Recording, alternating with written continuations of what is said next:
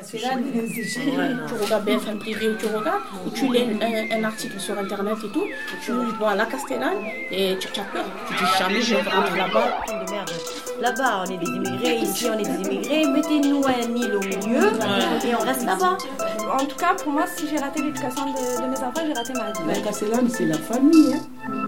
Je suis plus malheureuse maintenant que quand j'étais dans un bidonville. Tous les jeunes de la Castellane, ils m'appellent Tata. L'ascenseur.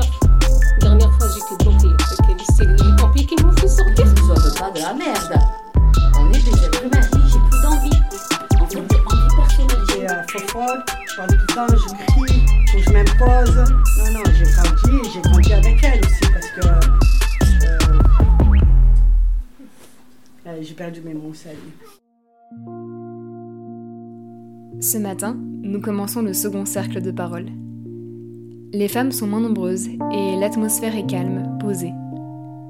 En choisissant comme thème Nous les femmes du quartier, j'ai envie de parler avec elles des relations sociales qu'elles ont nouées ici. Il y a bien sûr la solidarité, celle souvent qu'on a apprise des parents ou des voisins, mais aussi la rancœur, la solitude ou encore le manque de reconnaissance pour leur engagement. Au départ, c'est souvent à l'école et au centre social que naissent des amitiés qui permettent ensuite de tout affronter la crise du Covid, les fins de mois difficiles et les problèmes qu'on a dans la tête. C'est vrai que la plupart sont sur tous les fronts. Mère, épouse, bénévole, délégués parents d'élèves, comment tout gérer à la fois? Alors pour commencer, je leur demande de penser aux personnes qui les ont aidés dans des moments difficiles. Et les moins timides se lancent. Comment expliquer? La solidarité, euh, je sais pas comment expliquer. En fait, ce qui, ce qui génère en fait de la Castellane, quand on y est, quand on est tous dehors, hein, ça soit euh, homme, femme, vieux, vieille, pareil, intergénérationnel, quand on est à l'extérieur, il y a, je sais pas, il y a un truc qui, qui surgit que je sais pas, que je ne trouve pas dans d'autres quartiers. Et qui te donne de la force, toi, personnellement? Ah oui, ouais. surtout le sourire, voir tous ces petits avec le sourire, ça soit même les mamans. Quand on les voit toutes se fréquenter dans les coins, en train, avec leurs enfants en train de jouer et tout c'est un pur bonheur. Vaut mieux les voir à l'extérieur avec le sourire que d'être dans les maisons et isolés et tout ce qui s'ensuit. Quoi. Mm. Après, comme on dit, quand on n'est pas bien, qu'on bon, on a tout, on va pas dire qu'on a qu'on est bien à, à 3000%, on a tout un peu des soucis. Mais les soucis, on les laisse à l'intérieur. Quand on ferme la porte après, on essaye de trouver euh, le bon côté. Mm -hmm. Mais des fois, on n'ose pas parler. C'est quand on voit que qu'on vient répéter un peu ce que l'autre a dit, ce que l'autre a dit, tu te dis, oh, si je raconte moi, qu'est-ce que ça va se passer? Jusqu'où ça va y aller? Alors comment je voulais le garder pour moi Pas pareil. Euh, une fois que je sors de chez moi, je mets un gros coup de pied, j'ai des soucis à la maison. Quand je rentre ce soir, on reprendra les collègues. Comme elle dit des fois, tu, toi, tu, toi, tu dis que j'ai trois, moi j'ai des fois on est 40 dans mon cerveau. En fait, dans ma tête, je me fais la question, la réponse et j'essaye de gérer mon problème toute seule. Moi, ce qui me relie à la Castellane, ça fait 15 ans que je suis partie, c'est les amis. C'est comme ma famille, je veux dire. Moi, je sais que peut-être peut qu'on a répété ce que j'ai dit, mais je sais que des fois, quand je le dis, euh, quand je pars de la Castellane, je suis plus légère. Et je pense que le lien aussi se fait beaucoup à l'école. À l'école Je pense que le lien se fait beaucoup à l'école, même si on connaît. Moi, je me souviens quand je suis arrivée à la Castellane, euh, j'avais déjà deux petits et euh, je connaissais personne aussi. Hein. Mes petits jouaient en bas, mais euh, avec le vélo, mais moi, je fréquentais personne. Ouais. Parce que je suis arrivée, c'était l'été, et je sais qu'en septembre, quand j'ai commencé à amener mes enfants à l'école, voilà, les petits ont rentré dans la classe, il y avait des mamans, bonjour, bonjour, voilà. et puis ça, je pense que c'est le lien, euh, c'est bah, l'école. Oui, il y a beaucoup de mamans qui m'ont aidé. Hein. Je veux dire, même des fois, c'est pas financièrement, c'est juste moralement, je veux dire. C'est vrai que c'était la, peau. J'avais des voisins euh, formidables, c'est des familles pour moi. D'ailleurs, on a toujours gardé le contact tout le temps. C'était, il y avait, il y avait, euh, je me sentais comme j'étais en Algérie. Euh, on se partageait le, pendant les fêtes, de, pendant le ramadan, les laïds et tout, on se partageait des gâteaux, on s'envoyait des repas. Et c'est ça qui m'a fait, on dirait c'était ma famille. Euh, c'est comme aujourd'hui, maintenant chez moi où j'habite, je ne peux pas taper une voisine ou elle me tape. Si elle me tape, c'est c'est bizarre, si elle me tape à 8 heures de soir, qu'est-ce qu'elle veut? Mais à la tour, non. Il y a des voisines, elles me sonnaient, elles me tapaient, on, on, on, rentrait quand on veut. Elles m'envoyaient leurs enfants, par exemple, pendant l'Aïd, ma voisine, elle habillait ses, ses enfants, elle me les envoie le matin pour les voir, les beaux habits et tout. Et quand elle a besoin de quelque chose, elle me tapait. Et moi, quand j'ai- besoin de quelque chose, je lui envoie mon fils. Mais là, aujourd'hui, jamais. Jamais j'envoie mon fils à- chez une voisine ou elle m'envoie son fils, ça va me faire bizarre. Dire, euh, je sais pas, il y a un changement. c'est plus pareil. Il y a un grand changement. Parce que la famille, elle donne euh, c'est que la solidarité ici à la Castellane comme un héritage. Chacun, il donne, euh, il dit euh, sa fille, fille ça, fille ça. De ça. génération en génération, on garde c'est le ça. lien en fait. Il reste, euh, la Castellane reste euh, À travers les En gens. fait, en fait. c'est l'âme, Ouais. l'âme Voilà, des, c'est an- ça. on va dire l'âme des ancêtres, en fait, de génération en génération. Je pense que ce lien, il, il sera toujours là. Oser parler, aller vers les autres ou taper à la porte. Certaines d'entre elles ont trouvé un espace de rencontre tout à fait précieux, le centre social qui trône au milieu du quartier. Il fait partie de ces nombreuses associations, avec les éducateurs de rue, le jardin partagé ou encore les associations d'entraide et de pédagogie sociale, qui permettent aux femmes de rentrer en relation. Et parfois, c'est le seul petit moment de répit de la semaine. Quand je suis arrivée les débuts, j'avais euh, deux petits et demi, on va dire, parce que le demi était encore dans le ventre. Quand je suis arrivée, c'est vrai que c'était un peu dur pour moi. Mais euh, les mamans, elles ont su me mettre à l'aise. Parce que quand j'allais chercher, j'ai mis mes enfants en haut, moi, à l'école. Quand j'allais, bon, j'avais toujours ce bonjour. Tu vois, et puis euh, quand je restais en bas aussi, euh, moi je restais souvent seule avec mes enfants parce que j'avais peur, j'avais toujours cette crainte. Moi je suis quelqu'un de très anxieuse et j'ai peur de tout. hein. De toute façon, jour ou matin ou soir, j'ai toujours peur. J'étais tout le temps seule, et ben c'est elles qui sont venues vers moi, qui m'ont mise à l'aise. C'est là que j'ai rencontré le centre social et je me suis rendu compte que c'était c'était pas la même famille que j'avais quand j'ai vécu euh, étant jeune, mais j'avais rencontré une autre famille. Et moi je le dis tout le temps et je le redirai jusqu'à que je vais mourir. Moi le centre social c'est ma deuxième maison. Toutes ces mamans-là, même la maman que je ne connais pas, je pense que même si demain je vais, je vais la connaître, je pense qu'elle va rentrer dans mon cœur. Ça va être encore une maman que je vais apprécier, que je vais aimer. C'était une deuxième maison. Voilà. Et je pense que moi, euh, ce qui a sauvé beaucoup, de sauver c'est un grand mot, mais aider beaucoup de mamans comme moi et, euh, et qui sont venues après à la Castellane, qui ne sont pas nées ici, je pense que le lien, ça a été le centre social. Ouais. Je pense que le lien, je ne sais pas si tout le monde est d'accord, mais je pense ouais, que oui, oui, ça a été le centre social parce qu'on se retrouvait le mardi après-midi, on a pu connaître d'autres personnes en dehors de notre quartier parce que faut dire que la Jougarelle c'est à part, enfin c'est en haut, l'autre, euh, je sais pas, je connais pas trop les noms moi, mais c'est vrai que du fait de se retrouver tous les mardis après-midi, ça nous a un peu ouvert, on a pu rencontrer d'autres personnes. C'est, c'est- je pense Ça que enlève le senti, on ça- est seul. de se sentir seul. Voilà, Ouais. il y a ça aussi. De se dire, tiens, le mardi, ben, je vais aller, je vais rencontrer d'autres mamans. Et euh, ben voilà, je Mardi, l'après-midi, c'était l'heure, l'heure. Ouais. À 14h, tous, on est là, tous, Ouais, a ensemble. on a tous que le à- mardi. Ouais, on, a, on beaucoup de souvenirs euh, Ouais. ce mardi à 14h. Ouais. Je pense que si on a raconté nos mardis à 14h, c'est, euh, tout le monde a des histoires. hein. Ouais. Et c'est euh, ben, mon petit qui était malade. Ouais, J'avais, j'avais mon petit qui, était malade et il était malade à la cantine. Et la cantinière, elle lui dit euh, Euh, on, va, on va téléphoner à maman qui va venir te récupérer. Il lui dit Non, non, non, c'est pas la peine, ça va un peu mieux et tout. Et j'arrive à 4 heures euh, sortant du centre. hein. J'arrive et tout, et le petit me saute dans les bras et tout. Maman, j'étais malade. Je dis Mais pourquoi tu m'as pas appelé? Mais c'était ton mardi C'est presque une, une thérapie, on va dire, des fois. hein. Des fois, juste de venir. oh, des fois, on ne fait rien hein, de spécial. hein. On est là, on discute, on, boit un café et tout. Rien que le fait de, chaque, de se revoir, dire qu'est-ce que tu as fait alors et alors, tu vois. Tout ça, je pense que c'est encore mieux comme si le psy, on le paye 50 euros. Là, c'est- on a le droit même au café, là. Oh, moi, c'est. J'étais tellement renfermé sur moi-même. euh, Et c'est grâce à- au centre social que je me suis en sorti. Et j'ai- maintenant, je peux faire des projets. Mais avant, non. Mais ce qui m'a marqué, je ne pouvais pas parler devant beaucoup du monde. Jamais, jamais, jamais.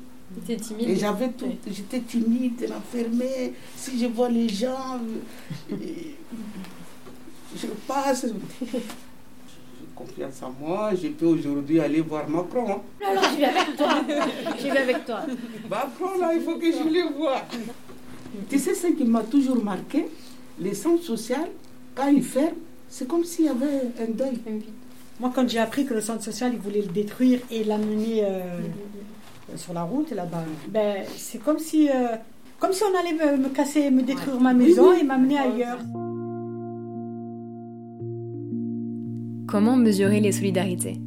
Dans quels espaces et par quelles pratiques prennent-elles forme? La crise du Covid-19 a quelque part révélé à la fois des situations d'isolement, mais aussi la très forte mobilisation des femmes dans les quartiers populaires.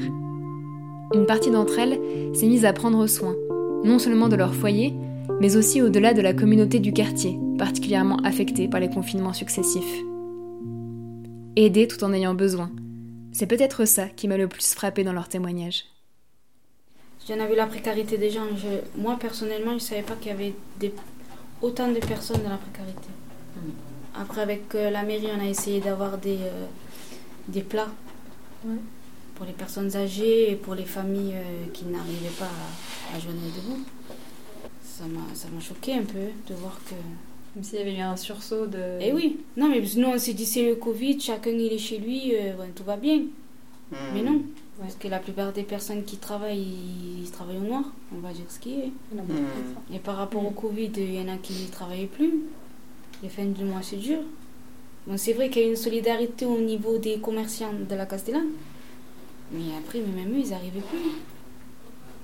Les ardoises, elles étaient trop, elles étaient trop chargées. Même euh, les familles, euh, arrivent à la fin du mois, au début du mois, mais où tu vas trouver? Certes, tu as fait crédit, mais comment tu vas le, le- le payer? Euh, Il faut se dire que dans le quartier, on est presque 8000 habitants. Colis alimentaire, c'est une chose.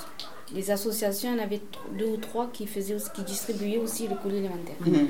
Mais après, euh, ma chérie, 8000 habitants, tu peux pas avoir 8000 colis. Tu peux pas avoir euh, 8000 plateaux repas.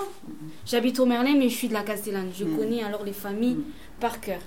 Du, de la grand-mère, le grand-père, la mère, Oui. le père, les Oui. enfants, inter- les, les- les générations de générations, je Mhm. connais. Qui a des enfants, qui en a pas, qui travaille, qui travaille pas, qui, Qui est euh, vraiment seul. voilà. Des fois, je te promets que j'ai récupéré de chez moi. Quand on m'appelle 11h, minuit, j'ai rien pour ce soir et tout. Je sais pas comment faire pour le petit déjeuner pour mes enfants. Euh, Je récupère ce que j'ai chez moi. Mais après, moi aussi, je n'ai pas. Je fais comment? Même pendant la période du Covid, pénurie de masques. Nous, on avait deux boîtes par, mois, deux boîtes de masques, deux boîtes de gants. On avait deux, deux trucs de gel tout début de mois. On nous les posait dans nos casiers. Mais c'est pas grave. Je restais mot pour moi. Ben, je donnais, je donnais, je donnais, je donnais. Le jour d'aujourd'hui, ça vous passe devant et ça vous dit même pas bonjour. Mais J'ai l'impression, moi, que les habitants de la Castellane, la plupart, ils ont de la rancœur. Mais. euh, Hum, pas. Ils ont de la rancœur. Aban- Ils se sont sentis abandonnés. Oui. Et j'ai j'ai l'impression que c'est cette rancœur qui fait que euh, les liens euh, entre nous n'est n'est plus. C'est c'est pas pareil. Vous vous occupez de plein de choses. Est-ce que est-ce que c'est aussi frustrant? Est-ce que vous vous sentez reconnu dans ce que vous faites? Et moi, je cherche pas euh, qu'on me dise Ouais, merci, tu as fait ça. Non. Mais j'ai l'impression que quoi que tu fasses, c'est normal. Tu veux dire pour la gens de ta famille, par exemple ou... Famille ou extérieur, amis. Ou... Pour eux, c'est normal.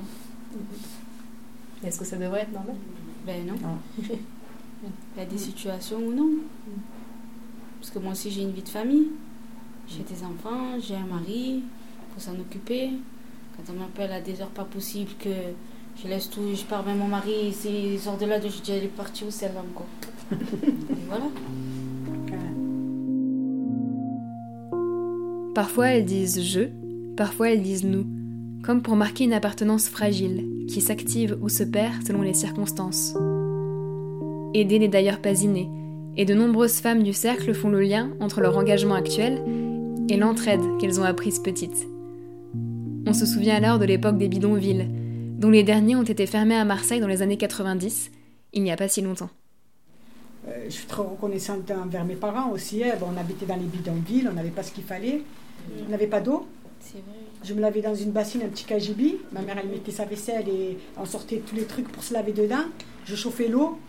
C'est pas un manque. J'ai pas, j'ai pas eu ce manque. Au contraire, j'ai ce manque-là de ce que j'ai vécu. Justement, on a vécu dans un bidonville, mais on a vécu euh, une vie, euh, je sais pas, je sais pas qu'est-ce que je donnerais au bon Dieu pour que me, me reprojeter dans cette vie-là, parce que la vie que j'ai maintenant, moi je trouve, je suis Ouais. plus malheureuse maintenant vérité. que quand j'étais dans un bidonville, quand j'allais chercher de l'eau à la fontaine pour remplir, pour me laver, j'étais plus heureuse que la vie que je mène maintenant. Ah. Attends, moi j'habite dans ce bidonville à, Mm. à la Gavotte Perret. Mm. C'était dans la cantine. On avait des tickets roses pour manger à la cantine. Exact. Des tickets bleus.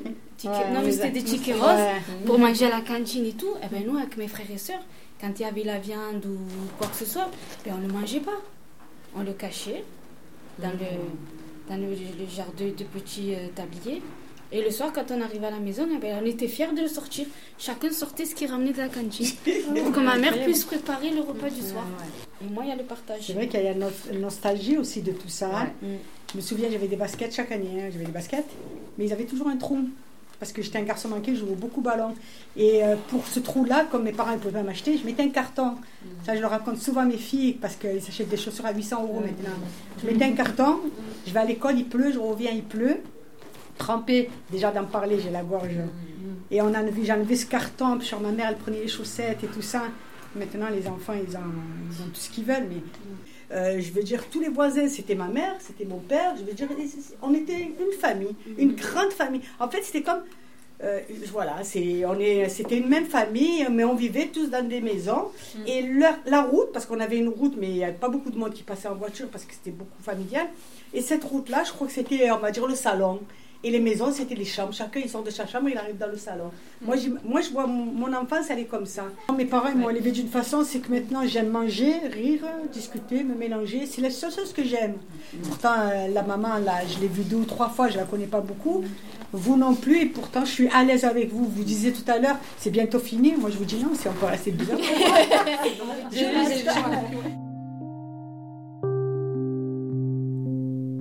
Dans ce deuxième cercle de parole, les femmes vous ont parlé de la seconde famille qu'elles se sont construites sur le quartier. Elles vous ont raconté ces moments où elles n'ont pas osé demander de l'aide et ceux où c'est elles qui l'ont donné. À l'une d'elles qui refusait au début de parler, d'autres l'encouragent comme si elles avaient deviné ce qui allait se passer. Tu vas voir, à un moment, tu vas te lâcher.